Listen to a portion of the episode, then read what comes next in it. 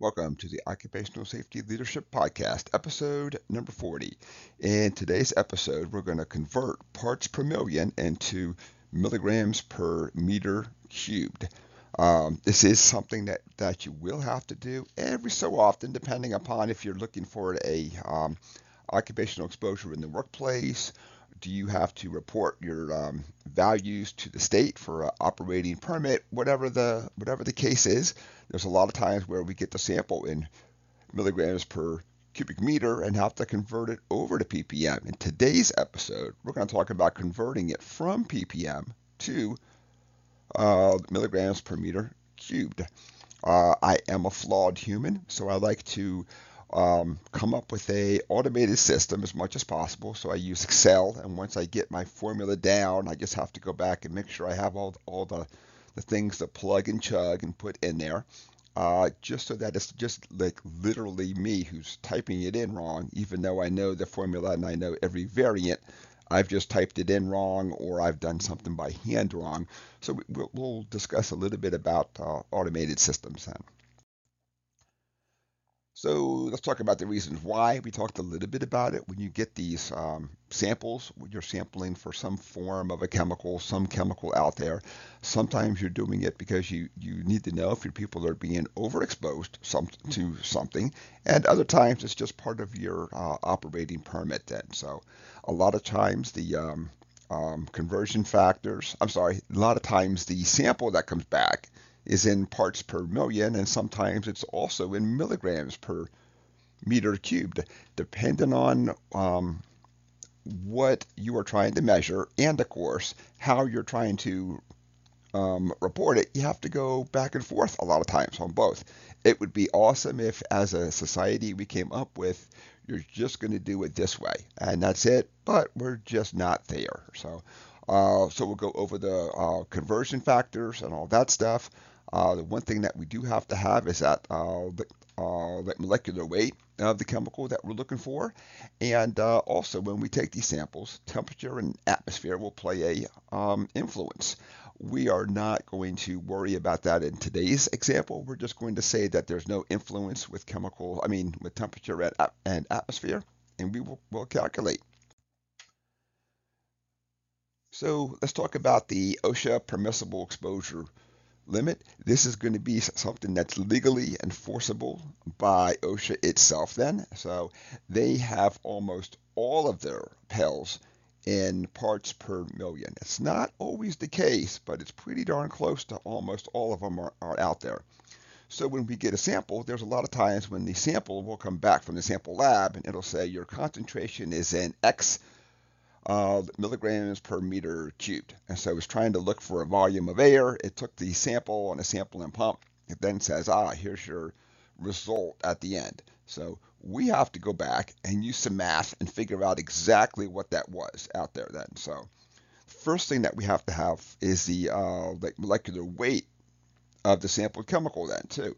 So not all these chemicals you can say, oh, I've decided that it's five, and then it all mathematically works out then. So you have to have that uh, weight to go back and sample that. Uh, let's look at the formula itself. So your concentration in milligrams per meter cubed, that's what we're trying to find in today's example. It's going to be equal to 0.0409 times the concentration in ppms times the molecular weight. That will give you your um, conversion factor to figure out what milligrams per meter cubed is going to be then. So when we look at a couple of the uh, common samples out there, and some of them are samples we take in the workplace, but there's also a lot of samples that we have to take as part of our operating permit. When you have our operating permit, it's basically a license to pollute. And part of that, of course, is that they want you to monitor and measure your emissions and, of course, report back on this. So when we look at uh, a couple of the common chemicals sampled out there, we have ozone, carbon monoxide, carbon dioxide, and methane.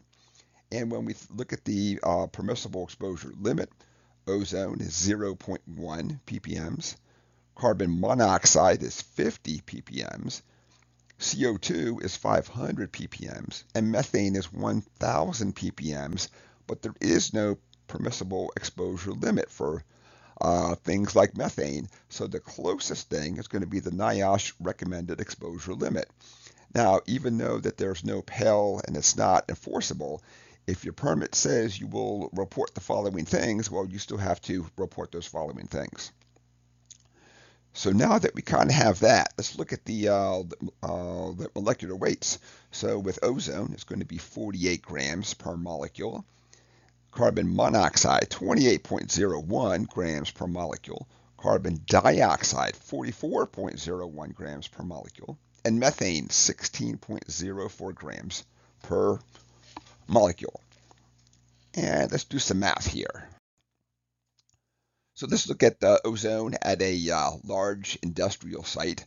So we're trying to figure out what the milligrams per meter cubed is going to be. So we take our formula, 0.0409 times 10 ppms, which is what our sample came back with, times 48. And that's what, of course, the uh, molecular weight is. So it comes back with milligrams per meter cubed, 19.632.